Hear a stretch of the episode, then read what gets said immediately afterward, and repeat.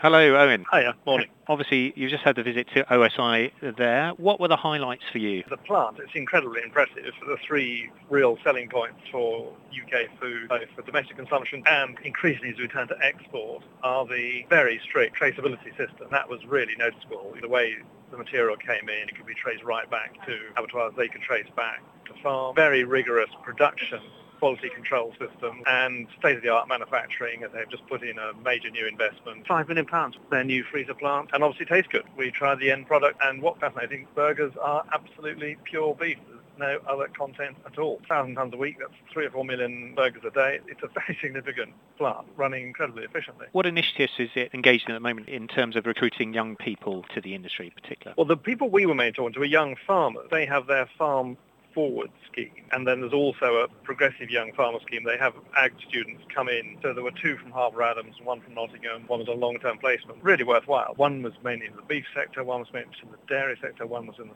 pork sector that they all get a chance to spend time at McDonald's seeing how the end product is produced and then uh, they will actually ultimately go and work in a McDonald's outlet and see how the customers react. They see how a hugely successful multinational business runs, they will really see with their own eyes the three points I was making. One, the traceability. Two, the rigorous production. And three, quality of the end product. Very obvious. They found it really worthwhile, although they're going to go back into different sectors. Do you think we're seeing enough food and drink companies making the most of apprenticeships at the moment? I was in Bournville in Birmingham a couple of weeks ago. I was really impressed with the way Mondelez are bringing young people into their Cadbury plant. They had a regular program of school visit. I met some apprentices there who are really sharp and on the ball, going to make a real impact on the business those girls, she was commuting an hour and a half each way to get there. She was that enthusiastic. I think once you get people into the food industry, they see just what the opportunities are. Number of apprentices jumped from 1,700 to 7,500. Last figure I've seen in December 2012, which is quite a massive jump. That's overall or just for the food industry? That's in food manufacturing. Food manufacturing. Um, yeah. And, you know, I keep banging on. Food and drink manufacturers are our biggest manufacturing sector. Nearly 4 million people. It's incredibly innovative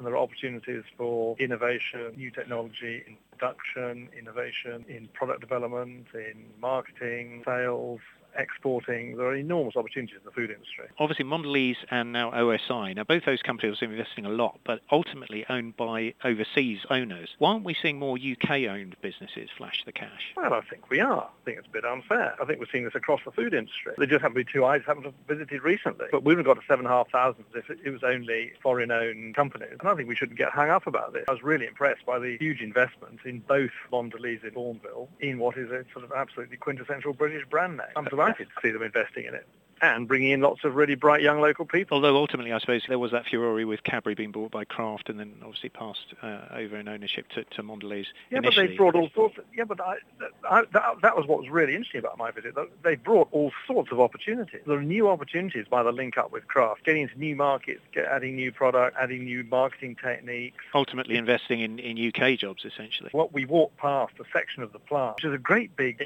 Indian building Um, I remember several stories high. We walked past Albert sectioned off where they're going to put in the next big investment. They're producing four million chocolate buttons a day and a million chocolate bars a day. These are incredibly efficient, world-class plants. So ultimately, UK PLC still benefits in, in the long term.